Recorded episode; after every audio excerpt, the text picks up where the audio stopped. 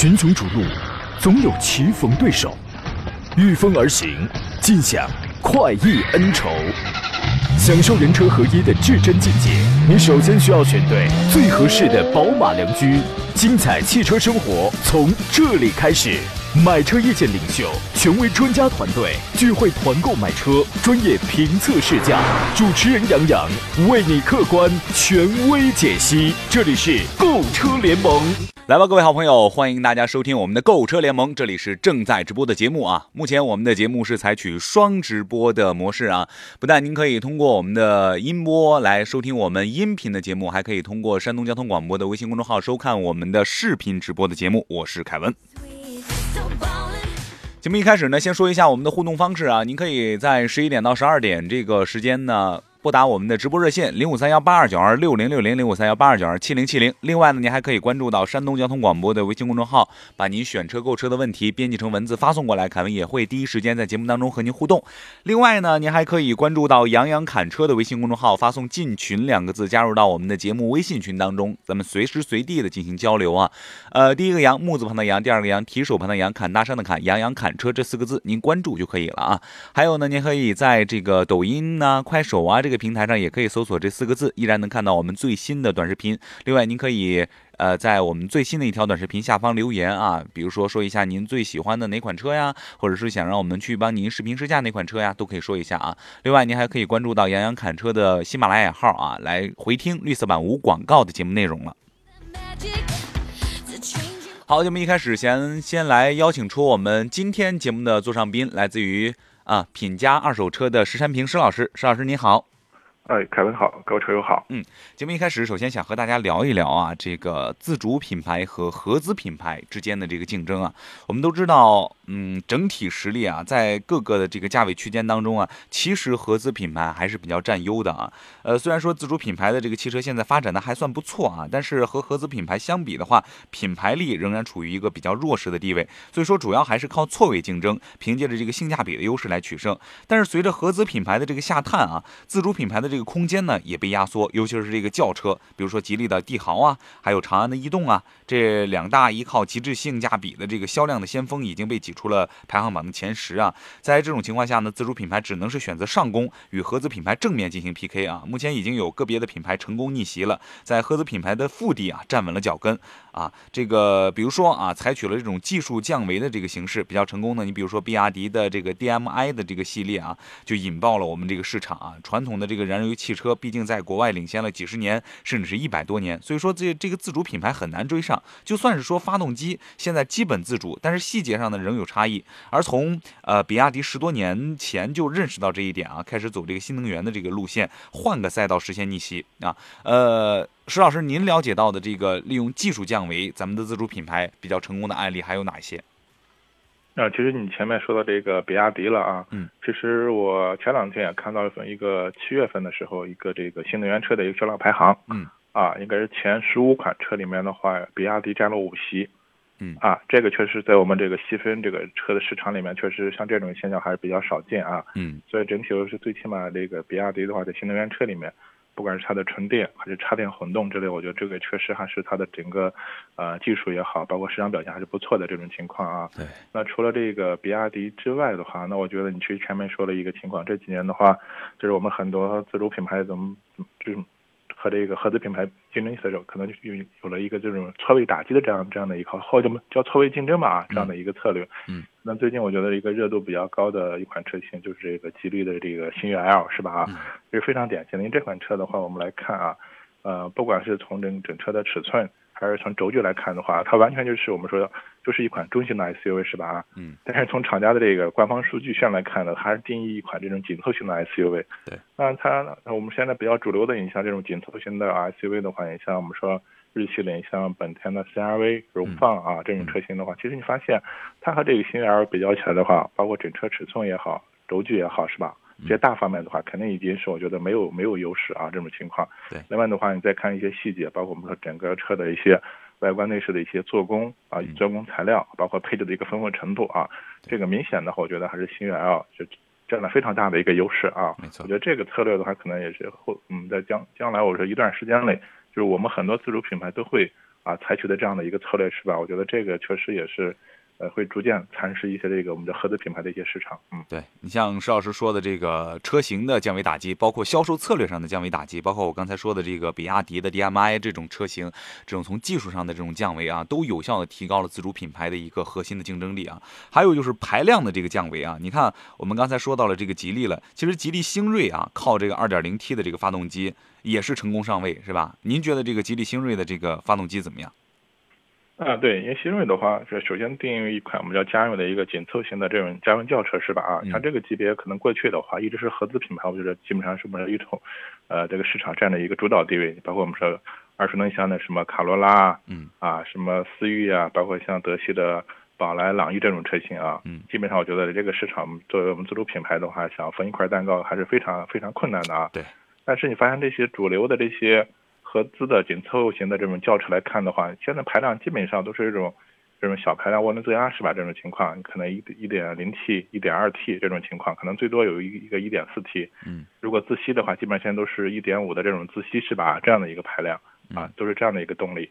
但是的话，这个新锐的话，直接二点零 T 是吧？啊，所以这个动力方面的话，确实有你说的这个动力的话，我觉得错位竞争啊。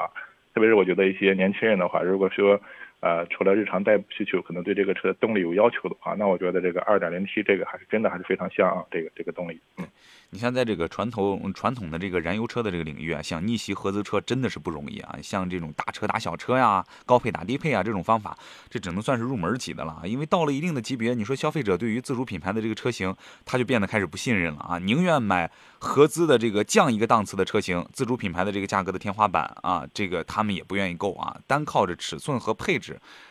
是效果比较有限的。不过随着这个咱们消费者越来越懂车了啊，对于这个发动机啊、变速箱啊、底盘啊，我觉得这个认知也是越来越清晰了啊。所以说靠发动机的这个降维打击效果是比较明显的。呃，成功的案例就是我们刚才说的这个吉利的星瑞啊，车身的尺寸是吧？星瑞长四米七，轴距是两米八啊，属于 A 加级别的这个水准。但是呢，搭载了这种源自于沃尔沃的 2.0TD 的这个发动机，这在同级别的这个中型车当中啊是独一份的啊。而且呢，这款发动机是 吉利。的一张王牌了啊，呃，一般只用在高端车型上，最大功率是一百四十千瓦啊，一百九十马力，最大扭矩呢是达到三百牛米，在同级别的这个车型当中，绝对的实力碾压啊，价格呢却只在十一万三千七到十五万两千七这个区间啊，基本上和一点二 T 的这个卡罗拉是一个区间啊，消费者还是识货的啊，这款车上市之后呢。就这个热销程度，大家有目共睹啊！九月份的这个累计销量达到了呃九万五千多辆吧，实现了这个月均过万的一个小目标啊！所以说，你看我们消费者其实是越来越聪明的，国内的消费者也是越来越懂车的啊！所以说你出来这个好的东西了，出来性价比高的东西，大家还是认的啊！所以这是我们讲的排量的打击，还有就是什么呢？性能的打击啊！你比如说领克家族的呀、名爵的呀、传奇的呀。去走这种钢炮路线啊！大家关注到我们的杨洋侃车的这个抖音号的时候，我们可以看到啊，我们刚试试驾了这个呃领克呃零二的这个 Hatchback Hatchback 版本的这个小钢炮啊。比亚迪啊和吉利啊，这个都是有实力派的这个王炸在手的啊，而且对于一般的这个企业怎么办呢？还是要错位竞争啊，但是不再是这种简单的价格错位了，而是在定位上绕开普通的家庭用户，选择了年轻的玩车的用户啊，通过这种性能车的这个路线，挖掘个性化的需求啊。呃，石老师，您能举几个这样的例子吗？就是比较有个性化的这个车，错位打击的。嗯，其实我觉得你这个点是非常重要的，就包括我们前面说的，你像卡罗拉啊，包括像宝来、朗逸这种车型，感觉我们说的经常是呃一个就开玩笑的话，就是男女老少都能开它，是吧？就是它没有太多的这种个性的就是东西，是吧？这种情况，就是任何一个人都可以开它，都没问题。嗯。但是我觉得这现在本身这整个汽车市场呢，我觉得大家现在都是深入的话，怎么做这个细分市场啊？所谓细分市场的话，可能我说我做了一款车的话，我的这个所谓消费群体或者我我认为的消费群体，它非常明确的啊。嗯。包括你前面说的那几款几款车型啊，你包括现在类似像名爵六，像广汽传祺最近的话那个叫引爆是吧？啊，对啊，这样的车型啊，因为本身的话，你从它的外观啊，包括内饰的一些风格啊，它就做的非常这种年轻，非常运动啊，它是主打这种性能和操控，所以它的这种消费性就锁的那些年轻的喜欢这种玩车的啊，这些这种消费者。所以年轻人的话，现在开车的话，可能。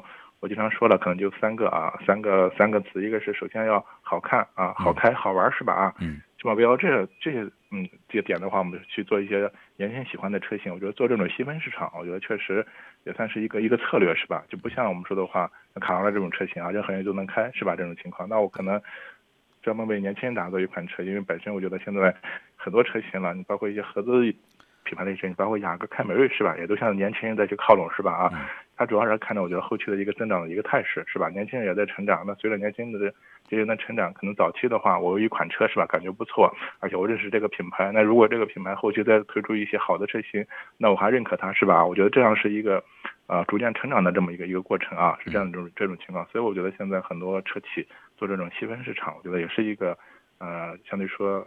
更长远的这样的一个策略，嗯，领克零二、领克零三、领克零三加是吧？这个名爵六、名爵六 Pro 啊，新上的这个，还有说这个广呃广汽传祺的这个影豹啊，呃，你你要你要想说要我的这种操控的动力啊，要这种玩车的这种感受，你如果去买合资的话，那可能那个价格那比我的这个自主品牌的价格要高出一个档次去啊。那你想这既要有亲民的价格，又要有这种。比较炫酷的哈，比较有动力感觉的这种驾乘的感受，哎，那你就选我自主品牌，那我的优势就出来了，是吧？这是这个呃，应该说是性能上的一个降维的打击，是吧？呃，还有一个呢，比较成功的就是品牌上的一个降维打击啊，你比如说红旗。啊，红旗现在的定位越来越亲民了啊！你比如说 H 五是吧？从十五万到二十万级别的这个轿车啊，呃，应该说是红旗也飞入寻常百姓家了啊！这个开上这个 H 五的时候，大家伙这个感受还是不一样的，是吧？呃，您怎样评价这个红旗品牌的这个利用品牌降维打击的这个推出的一些车型，石老师？嗯，这几年我们整体来看呢，我觉得红旗最起码从这个市场端，就是销量端来说，它是。从了一个增长的态势，而且我觉得整体的销量增长还比较快。这种情况这一块儿，嗯，这个主要是得力于的话，我觉得还是做了一些相对说，就是我们比较亲民的一些车型啊，包括以这个前面说的像这个红旗的 H 五是吧啊，还有它的 SUV H S 五呃类似这种车型吧啊，因为可能过去的话，给我们普通老百姓的感觉呢，红旗就是一款我们说的哈，就是一个呃叫我们叫自主品牌的一个非常。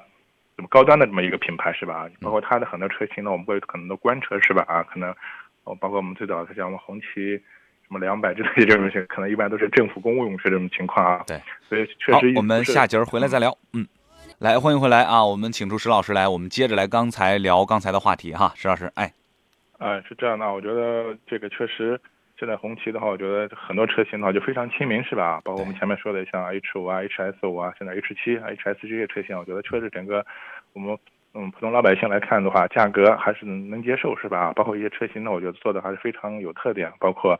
整个车的造型这种风格，比如中国风这种这种设计啊理念，包括整个我觉得车的内饰做工材料材质，我觉得综合产品力还是不错。这种情况啊，嗯，所以我觉得这几年确实这个红旗的这个市场的这个啊销量还是比较快快的一个态势。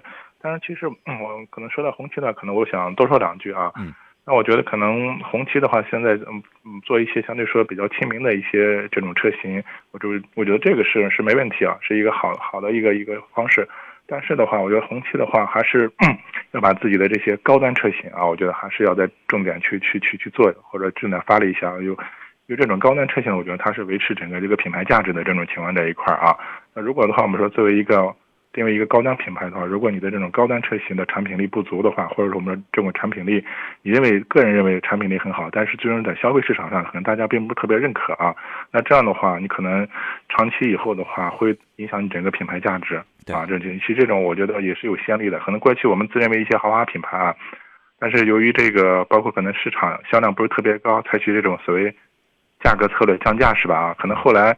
确实，这个销量上去，但是整个对对整个品牌的这个价值，我觉得影响还是非常非常大。这种情况啊，所以我觉得红旗的话，在做一些好的亲民的产品的同时的话，还是要把它的这些，特别是中高端的啊一些产品呢，我觉得这个包括产品力啊，包括市场推广这方面，还是要重视起来。嗯，对啊，这个品牌的调性毕竟是。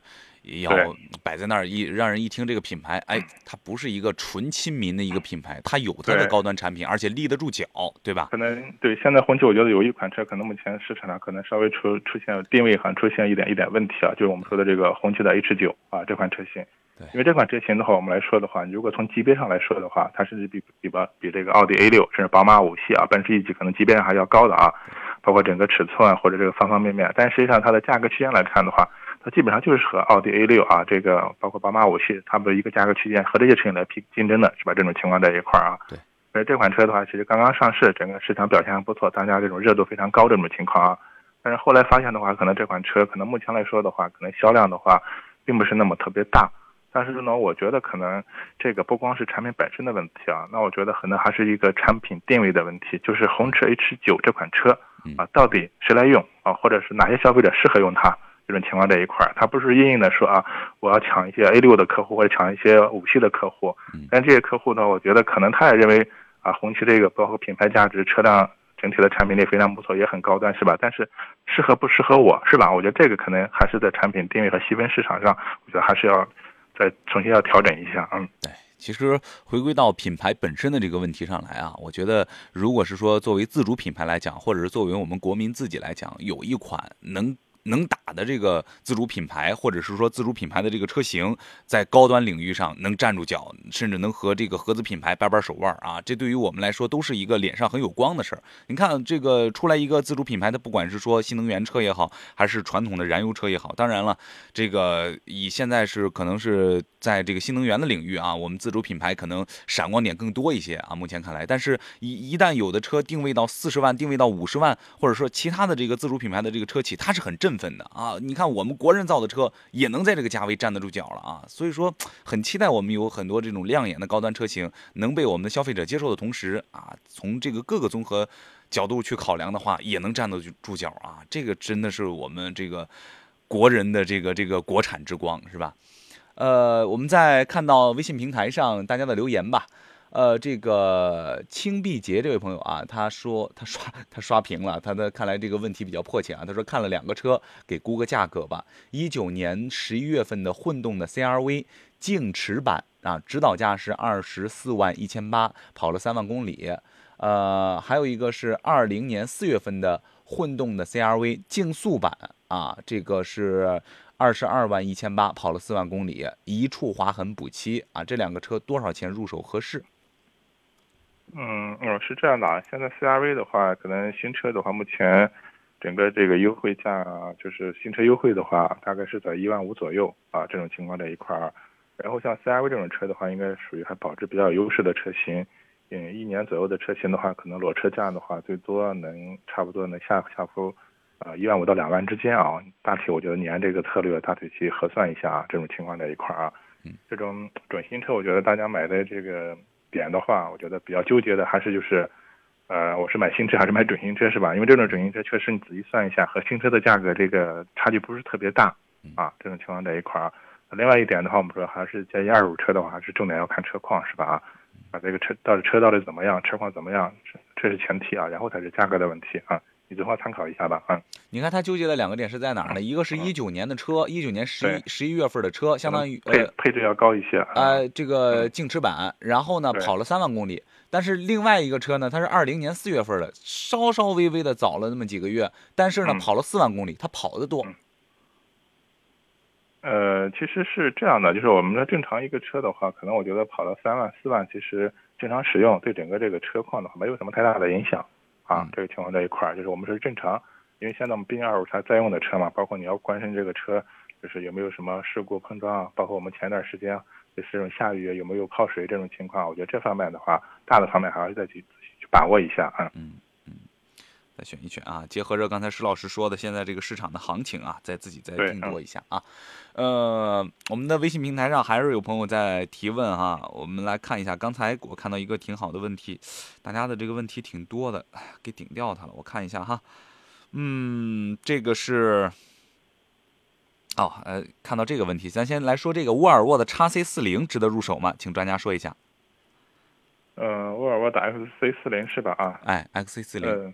嗯，这款车我觉得目前来看的话，虽然是这个整体的话，这个销量啊，就保有量不是特别大啊，但这款车我觉得性价比还是不错啊，因为毕竟的话，你可能像这个级别的这种竞争还是非常激烈的，你像什么 Q 三啊、GLA 啊啊，包括这个宝马 X 一啊，我们同一级别的是吧？包括还有凯迪拉克的 XT 四啊，同一级别的车型，嗯，那我觉得相对说，呃，沃尔沃像这款车型的话，一个性价比，呃呃。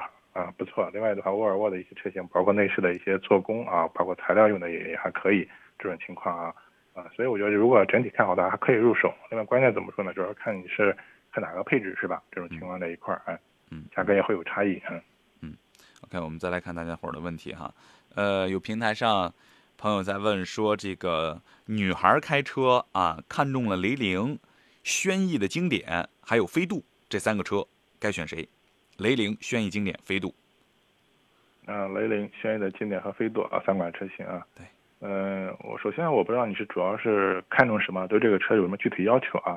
呃，如果首先我们从空间上排个序的话，那觉得可能这个经典轩逸的空间啊，应该是算是我觉得是相对说比较大，还是这三款车里面空间最大的啊。嗯。其次是雷凌，第三个的话我们是飞度这种情况在一块儿啊。嗯，另外的话，其实两个车我们来看的话，呃，经典轩逸的话，我们的整体的话就是现在还是这个1.6的一个自吸啊，整个车的调教包括悬挂会是比较偏软。啊，这款车我觉得就是可能没有什么太多的驾驶乐趣，但是整体的话，这种舒适度方面的话还可以这种情况啊。嗯。现在是雷凌的话，现在主要是这个 1.2T 的啊，这个这个动力，所以说我们这个车的话，你的这个起步或者加速的时候，我们说这个油门做的相对说通俗说比较贼一些啊，你感觉动力会表现会更好啊，这种情况这一块儿啊。所以这两款车我觉得风格完全不一样。另外说这个飞度的话，那我觉得可能我们说一直是神车嘛。但是现在这一代神车的话，可能市场表现啊，呃，可能不如前两代。主要问题的话，我觉得还是这款车的一个配置和性价比方面啊，不是特别高啊，所以很多人很纠结，买一个中低配的话，确实这个配置有些低啊，这种情况。而且现在可能这个样子改变的话，啊，可能没有上一代那么经典，这种情况，可能这也是影响就现在这个飞度的一个呃销量的一个因素吧，这种情况啊。嗯嗯。所以我觉得还是把自己的这个具体要求是吧？我觉得可能需要再明确一下这个车啊，你要你想看中什么啊？这个嗯。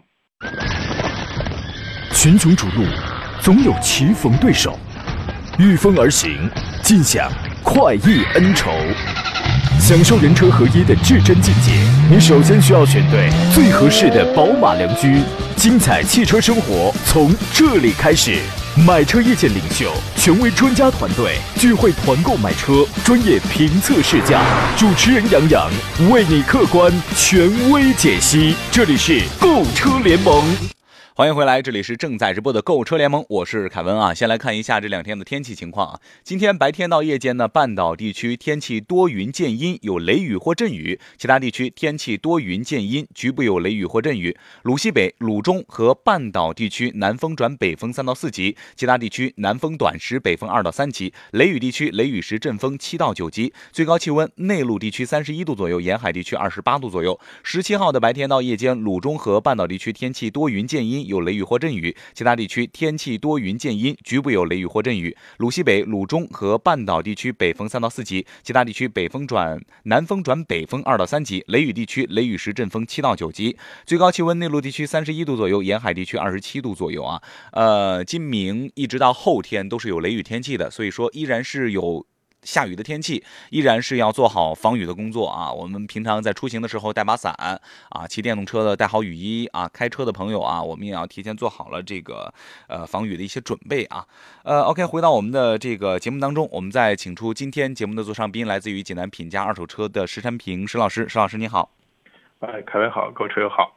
嗯，在节目开始的时候啊，先要和大家说一下我们的几个呃给大家的奉献的活动哈。首先是百日零违法活动，安全驾驶文明出行，由山东省文明办、山东省公安厅交警总队、山东广播电视台共同主办，别克汽车山东区域、山东平安产险、山东交通广播承办的第六季百日零违法大奖等你拿活动，即日起正式启动了。每周抽取周奖，奖励二百元的加油卡，呃，另外呢，每月抽取月奖，奖励一千元的加油券，还有一吨油大奖等你来拿。关注山东。交通广播、山东交警、别克齐鲁关东、平安产险山东微信号，回复“好车主”三个字。或登录啊平安好车主 APP 活动中心报名参加即可。还有呢，就是平常开车在路上，我们都希望有一个文明礼让的交通环境，这也是城市交通文明的一部分啊。由济南市公安局交警支呃交警支队，还有齐鲁银行主办的山东交通广播承办的齐鲁银行杯济南市文明交通之星登陆齐鲁大地，我们邀您一起在道路的文明行为啊，包括文明出行的守护者啊，我们要为他们点赞，让文明的信念常驻心间，在守法并保证自身安全的前提下，拍下。您身边安全文明出行的图片或者是视频，发送关键词“文明”到山东交通广播微信公众号，也可以关注济南交警微信公众号，点击菜单栏中的公众参与，还有文明交通之星参与活动，报名就有机会获得由齐鲁银行提供的十元的红包，所拍视频呢更有机会在山东交通广播官方抖音号进行推送，点赞量超过一万的可以获得价值五十元的现金红包一个，点赞量超过五万的可以获得一百元的现金红包。文明行为的范畴包括礼让斑马线、车辆行人各行其道、严格遵守交通法规，还有按照交通信号灯通行、不横穿马路和逆行，还有电动自行车上有牌照啊，电动自行车驾乘人员佩戴安全头盔，还有助人为乐、帮扶弱势群体、尊老爱幼，拍这些视频内容都可以哈。另外，一年时间当中，一百本好书精读，这是山东交通广播新选读书会成立之初和您定下的成长约定。现在读书会第二季开启了，去年到今年共二百本书，让我们继续在阅读当中成长。搜索公众号“山东交通广播”，回复“读书会”即可加入。现在加入还有惊喜派送，搜索公众号“山东交通广播”，回复“读书会”一起加入吧。OK，回到我们的节目当中，看看我们的微信平台上大家留言的一些问题啊。有朋友在问别克英朗和长安逸动 Plus 该选谁？别克英朗、长安逸动 Plus。呃，两款车的话，我觉得首先还是这个品牌差异啊，一个是合资品牌啊，一个是我们说的这个自主品牌。呃，你要说到一个是空间，还有一个配置的丰富程度，包括性价比的话，那我觉得还是这个逸动 Plus 啊占一个明显的一个优势这种情况啊。然后现在英朗的话，因为嗯前两年也主要是这个三缸机的啊一个问题导致销量下滑比较大，但是从今年去年下半年开始吧，英朗又恢复了这个四缸的啊这个一点五的四缸这个这个。这个发动机，其实现在英朗我觉得整体的这个呃性价比方面也不错啊，这个情况这一块，但是确实在空间和配置的这个丰富程度上，那我觉得还是逸动 Plus 啊更占优势一些啊。这个我建议的话，你可以去那个 4S 店啊，去那个对比试乘试驾比较一下啊。嗯。呃，这个平台上他山石说，凯文老师在直播间可以露脸的啊，没错啊，大家可以关注山东交通广播微信公众号啊，看我们的视频直播就可以了啊。呃，前一贝贝也说了，不说腿哥还不习惯呢。我说腿哥不太合适吧啊？你像杨洋哥和 石老师，人家是基本上平辈儿的啊。石老师应该算是我的前辈，也是我的一个长辈，那不能叫人腿哥啊，是吧？呃，不要这样，不要这样，前辈可以，别长辈啊。我这不凸显凸显您德高望重吗，石老师？呃，我们再来看啊，这个李军说了，说这个最近呢，呃，有朋友驾驶这个呃新能源汽车啊，呃，这个开启自动驾驶模式造成了事故死亡啊，我们怎么看待这个把自己生命完全交给汽车自动驾驶这个事儿？呃，这个说实话啊，汽车智能确实这种事故也是出了不下一例了吧，石老师？应该说是在网上也是能看到这样的新闻，是吧？对，其实现在我觉得可能我个人觉得啊，就是我们现在包括整个这个新能源这个车市场上，我觉得有一个误区啊。嗯。现在大家一提这个电动车啊，可能就必须要什么自动驾驶，怎么能体现它的先进性啊？但是其实我觉得，这个新能源车可能就是和自动驾驶它没有必然的一个联系啊。嗯。那我觉得可能我们传统燃油车的话，你也可以做自动驾驶啊，为什么非要和这个新能源电动车非要自动驾驶呢？这个情况在一块儿啊。嗯。那我觉得可能还是。呃，作为一个产品，我们一个方向，或者我们可能目前我觉得还是一种噱头性的东西更多一点，这种情况啊。嗯。其实我觉得可能新能源车的话，可能作为普通老百姓的话，那我可能我觉得，首先更关注它的安全性啊，包括我们经常发的这个什么电池短路起火、碰撞起火这些，首先关注它的安全性啊。另外呢，我就关注它的什么一个续航里程啊，是吧？这种情况啊。嗯。可能最早的这种电动车的话，可能。大概跑一两百公里啊，现在可能达到六七百公里这种情况，我觉得这种续航里程的话，作为普通消费者更关心一点这种情况啊。那至于说这款车的话，包括这款电动车的话，它没有有没有自动驾驶这这这个这个这个功能这一块，那我觉得可能作为普通消费来说的话，那有更好，没有可能我也不会介意。但是现在可能从从这个新能源造车市新势力来看的话，大家都在宣传啊，就我这个车什么有了 L 级级别的这种所谓的自动驾驶这种这种能力啊，现在来看。现在来看的话，可能我觉得对外宣传来看的话，一般可能达到最高的也达到 L 三这个这个级别吧。所谓 L 三级别的自动驾驶的话，这个前提它也是在一些特定的啊，我们说一些环境，包括类似像高速公路上啊或者各种情况的话啊，它也不能完全就是我们人人为不介入啊，你让车自己去跑啊，这种情况包括。呃，这车友他说的这个出现的交通事故也是这个情况这一块啊，所以现在我觉得整体的话，我们是真正实现我们说的什么日常的话这种自动驾驶，我觉得确实还还有一段距离。这这种情况这一块，不是现在我觉得很多车型，但是你看它的很多车型的宣传的话，感觉我这个车型已经是怎么说呢？自动驾驶技术中非常成熟了，就已经没问题了。但是宣传归宣传是吧？就好我们看很多这种广告单页打这个功效功效怎么好，他们下面一行小字啊，什么什么要注意 这种情况啊。宣传的往往说它的优势，但是可能它的一些包括一些注意事项和一些点的话，可能并不是特别强调。但是作为普通消费者，我觉得，即便是你买了这种。啊，这种新能源车啊，或者我们说有这种自动驾驶功能的，或者特定条这种这种功能的车型，你要看它的使用条件是吧？啊，嗯，这个也不能完全的话就是任由车辆自己去跑，完全不介入这个啊，这个确实目前我觉得，这个自动驾驶的话，只是我们说新能源车的，我觉得可能呃未来可能发展的一个方向啊，但是目前确实还非常不成熟啊，我觉得这个。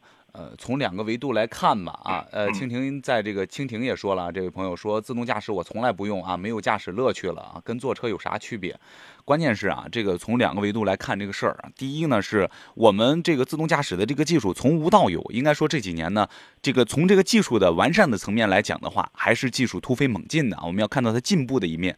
第二个呢，是你有了这个自动驾驶的技术，包括我们出来一些新兴的技术啊，呃，尤其是这个辅助到我们上路的这些一些些和我们驾驶息息相关的一些呃关键性的技术啊，它要看实际你行驶的城市的路面的情况啊，因为它要你你这个。技术你再强大，你要应对的是变化呀，变化变化千变万化呀，路上什么情况都会有啊。那你说没有这个任何其他车辆的这个铺装道路的话，你这个自动驾驶模式啊，你可以放心去开。但是如果有了其他车辆，或者是还有一些呃很多不文明的这个交通驾驶行为在其中穿插的话，那你这个东西。那你就得是人为驾驶了，靠你人为了，你完全靠自动驾驶的这个技术，它不具备这样处理应变的这些能力，它不如你人处理应变能力的这种强大的这个，它不如你强大的啊，所以说，嗯，不能完全靠汽车，真的是不能完全靠汽车啊。而且的话，即便有这些确实对外宣有这些能力的这些所谓新能源车的话，可能它有很多这种条件是吧？在这个条件下的话，可能我们会。实现它的一些这种功能啊，但往往的话，你忽略这些条件是吧？我觉得可能就就会出现一些问题这种情况啊。嗯嗯，OK，呃，我们再来看啊，这个韩章可真他说了，说说你好主持人，我有一个二一年的别克 GL 八陆上公务舱啊，现在呢新车跑了一千五百公里了啊，现在就是明显感觉到汽车加速的时候有明显的顿挫感，公里数在六十到四十公里之间，发动机的转速是一千五到两千转之间。您分析下这个原因吧，石老师，它是有明显的顿挫感加速的时候。嗯，一般新车的话，我觉得出现这种问题的概率会比较低啊。嗯。那如果以我的经验判断的话，我怀疑是看看你的油品加油是不是有有有问题。嗯。啊，这个包括最近有没有在其他加油站去这种情况？另外的话，这是一个新准新车啊，啊，有问题抓紧去四 S 店帮你检修一下这种情况这一块啊。嗯。哎。嗯，OK，呃，我们再来看啊，这个微信平台上还有朋友在问。呃，刚才我看到一个，这是，嗯，说 CX 四，CX 四值得入手吗？嗯，啊，马自达的 CS 杠 CS 四啊，这款车型啊，呃，其实这款车的话，我觉得目前来看的话，整体这个车的性价比还是挺高的啊，因为这款车我印象里面上市，一六年上市吧啊，嗯，到现在的话，我觉得整个样子外形的话，我觉得也不落伍。啊，就这种我们知道跨界的这种溜背的轿跑的这样的一个一款 SUV 是吧？这种情况的一块儿。另外目前来看的话二点零的动力也好二点五的动力也好，自吸，包括后期的维修养护啊，成本也比较经济，动力也不错啊。这款我觉得这款车我觉得还是一个非常有驾驶乐趣的车，包括它的底盘调教，我觉得非常有特点，是那种比较有韧性的啊。这款车型啊，呃，我觉得看好可以入手啊，非常不错的一款车。但是可能就是因为。我们说的话，这个受这个品牌的整体的影响吧，这款车可能包括市场的保有量不高，保值也不太占优势啊。嗯。但车还是不错的，嗯。嗯啊，这个车是比较经典的车啊，也是马自达家里比较能打的这个车型啊。看好的话就可以，这个如果是真觉得没问题，可以入手啊。呃，这节儿还剩十秒钟啊，大家可以继续拨打我们的直播热线零五三幺八二九二六零六零零五三幺八二九二七零七零来进线和我们来沟通啊。来，欢迎回来，这里是正在直播的购物车联盟，我是凯文啊，请回石老师。石老师，刚才我们说了这个，呃，刚才说前一贝贝说说让我叫您腿哥，我说叫您腿哥不合适啊。这个，然后我们底下就有这个小胡就说了叫腿叔啊。前一贝贝说腿叔叔好，不是你见哪个叫一个特别尊重的叔叔张口就叫人腿叔叔啊，那不张嘴就输了吗？是吧？还还是叫石老师啊，叫顺嘴了，叫顺嘴了啊。这个前一贝贝也说，感觉中国人跟风挺厉害的，自动驾驶我也不会用，没广告说的那么神。是啊，还是根据自己实际需要啊，是吧？啊，呃，再来看大家的这个问题哈，还有朋友说了，说这个呃新嘉华怎么样？全新一代的嘉华。嗯，其他嘉华的话可能近期要要上市是吧？我前段时间也看到这个相关的这个这个报道。嗯，其实以前嘉华这款车的话，还是作为一个原装进口的一个状态啊，可能呃一款这种商务，但是在国内整体的这种保有量啊，也不是特别高。我印象里面还是以这个自吸为主啊，三点五的这种排量啊。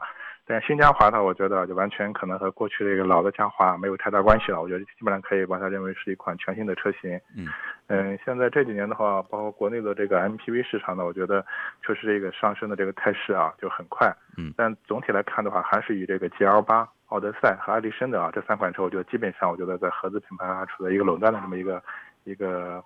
啊，状态啊，嗯，当然我希望的话是有一些更多的车型啊，你包括像大众的这个威然啊，包括现在还有这个新的嘉华上了，我觉得对于这些，呃，MPV 市场的话，还有新的这种竞品进来，我觉得这个对我们消费者是是有利的啊。嗯，从韩系车的一贯的这个特点来看的话，包括我觉得它的空间应该没问题啊。另外的话，包括配置的一个丰富程度，另外现在动力的话，我看这款车印象里面它应该是 2.0T 的啊，动力是吧？嗯。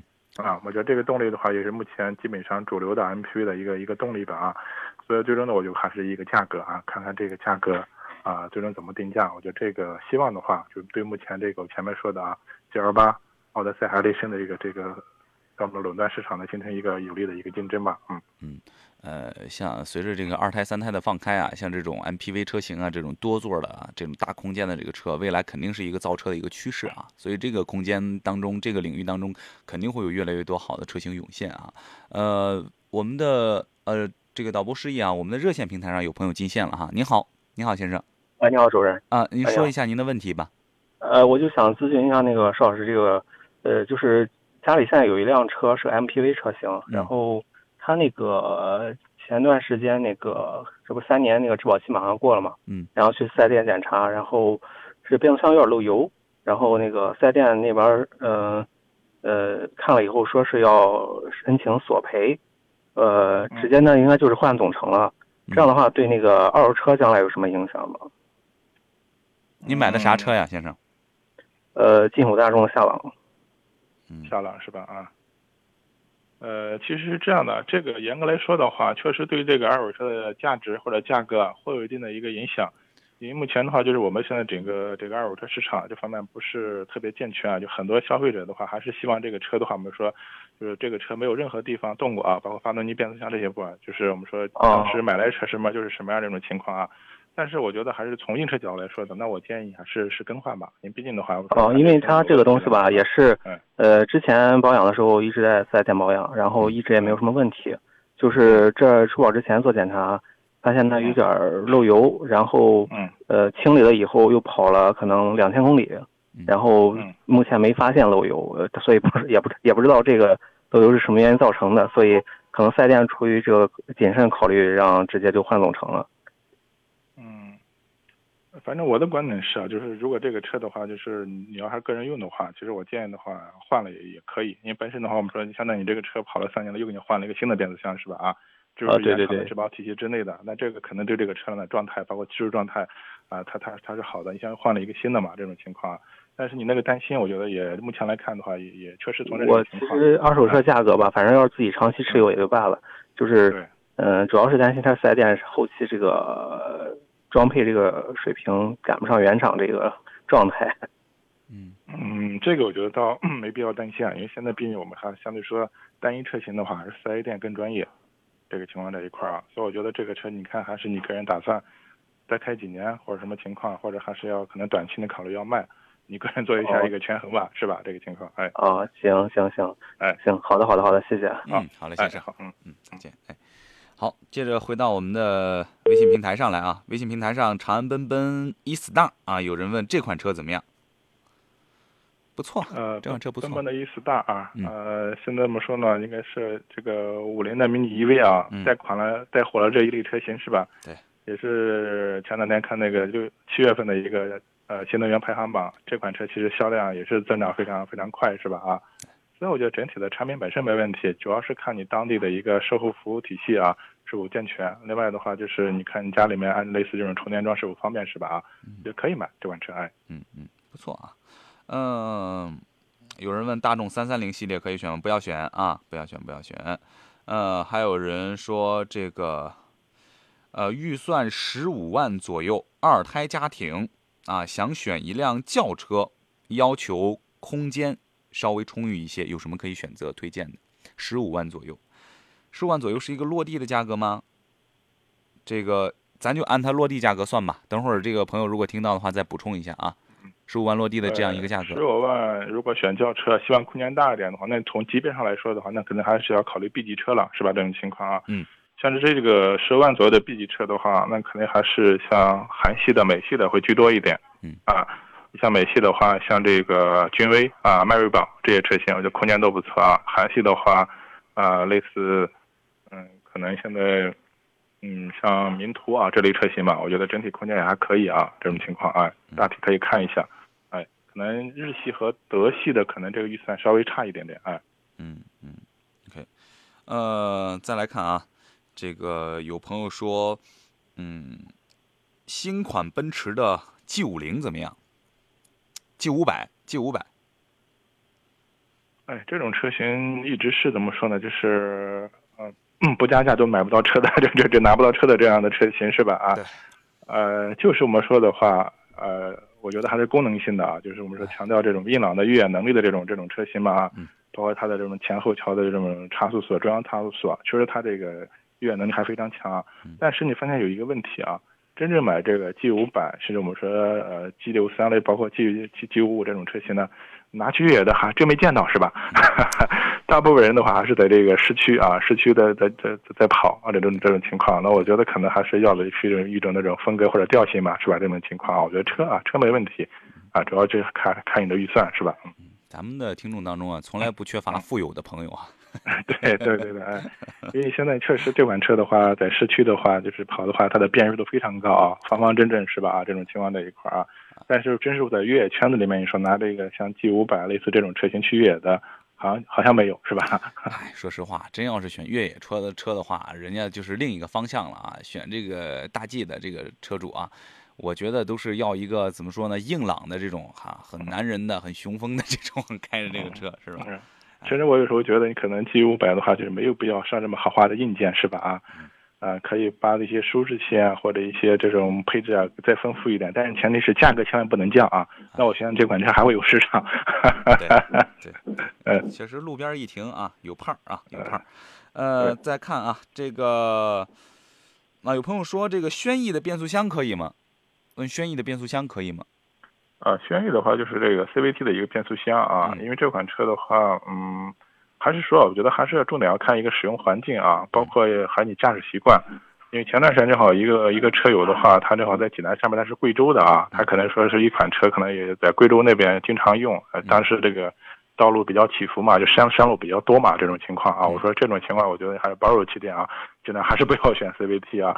另外的话，所谓驾驶习惯的话，就是呃，很多车友的话，可能这个。驾驶习惯我们相对说比较火爆是吧？啊，这种急加油门啊，急起急停啊，这个确实对这个 CVT 的变速箱整体的这个负荷也比较大啊。这个我们后期的这个所谓耐用性也会受影响。所以像这个 CVT 变速箱整体我们说它的优势的话啊，就是一个是平顺，另外一个省油啊，两个优势。一般的这种市区的铺装道路，我觉得像上下班偶尔长途啊，这个是没问题。嗯嗯。还有朋友留言说，三十多岁男性啊，平常呢喜欢自驾啊。呃，对车的要求性能比较高一些，探界者可以入手吗？嗯，可以，可以啊。因为探界者的话，其实这款车我觉得目前来看的话，呃，性价比还是挺高的啊。因为整车的话，这个也是属于类似一个中大型的这样的一个 SUV，嗯，然后配置的一个丰富程度，包括目前的动力来看的话，二点三 T 这个动力啊，我觉得也不错啊。但唯一的话，可能就是目前这款车。这个销量啊不是特别高啊，另外的话可能还有一些消费者担心后期的这个价格的一个稳定度啊、坚挺程度啊。但车本身我觉得，呃，同级别里面应该还是不错的一款车啊，包括性价比还是挺高。嗯嗯，我觉得这个朋友的问题啊，转换成通俗一点的语言，就是说这个车抗不抗造我一看这个车，这个这个朋友可能用车啊，对于车的这个性能啊各方面的，他肯定是平常用车用的比较多，啊，路况也比较复杂。因为这个车的话，上市到现在的话，差不多也就一年一年多的时间吧啊，最起码到目前来说的话，没有反馈出这款车明显的这种问题或者短板，是吧？这种情况啊，嗯，呃，但是客观说这款车可能保有量也不高啊，是这样。嗯，因为很多车的话，我们说到到底皮实不皮实、耐用不耐用、抗不抗造，是吧？这个我觉得还是真是它有时间才能反馈出来，是吧？啊，对对，嗯呃，还有朋友问啊，说这个锐界怎么样？呃，锐界的话，整个车型我觉得啊也非常成熟，包括现在新款的锐界 Plus 啊都上来了，是吧？这个啊，一个整体的性价比比较高。同样我们说最早之前的话，就是汉兰达的一个精品车型吧啊。嗯。你可能过去说的话，你可能要买的汉兰达要买一个配置不错的，怎么也得三十万左右了啊。二十多万的那些汉兰达配置都非常低，但是你要买一款锐界的话，基本上入门级的。以前指导价应该是二十六二十六万多那款，我觉得配置就很丰富，是吧？这种情况啊，所以这款车我觉得性价比不错啊，车型也也是比较稳定啊，啊，看好的话可以入手，哎，嗯，还有朋友在问啊，说这个本田 CRV 值得入手吗？这款车怎么样？讲一讲。嗯，CRV 目前来看的话啊，我觉得整个市场表现还不错，因为我前段时间也看到一个合资的一个 SUV 的一个销量排行吧啊，可能目前 CRV 又跑在前面去了啊，这种情况啊。呃，现在主要是我觉得一个一个是动力方面的话，看你选择 1.5T 的还是2.0那个油电混合是吧？啊，我觉得各有优势。呃，相对说 1.5T 早些年反馈出这个机油增多的问题啊，这两年可能这方面的反馈呃相对说也比较少了。这个还是和这个气温低温有关系啊。就目前来说的话，我觉得这款车呃看好的话可以入手。哎，嗯，这朋友还补充了一下，说混动的 CRV 1.5T 的发动机对油品的依赖性大吗？嗯，混动的应该是二点零的自吸啊。嗯，他说的是一点五 T 的发动机对于油品依赖性大吗？呃，一点五 T 的这个本田的这个发动机啊，其实在其他车型上也有所应用啊，但是可能每一款这个发动机的调教不不一样。嗯，就像这个车的本田的这个一点五 T 这个发动机啊，就是我们一般还是建议的话，大家去一些。正规的加油站啊，相对说有品质量有保障的加油站去加油，因为早些年像这款发动机确实啊，有一些在一些小油小的加油站加加油以后出现一些啊一些症状啊有过啊，所以现在我觉得整体还是在一些正规加油站加油就没问题啊。好，那今天的节目到这里，明天我们相约这个时间再会。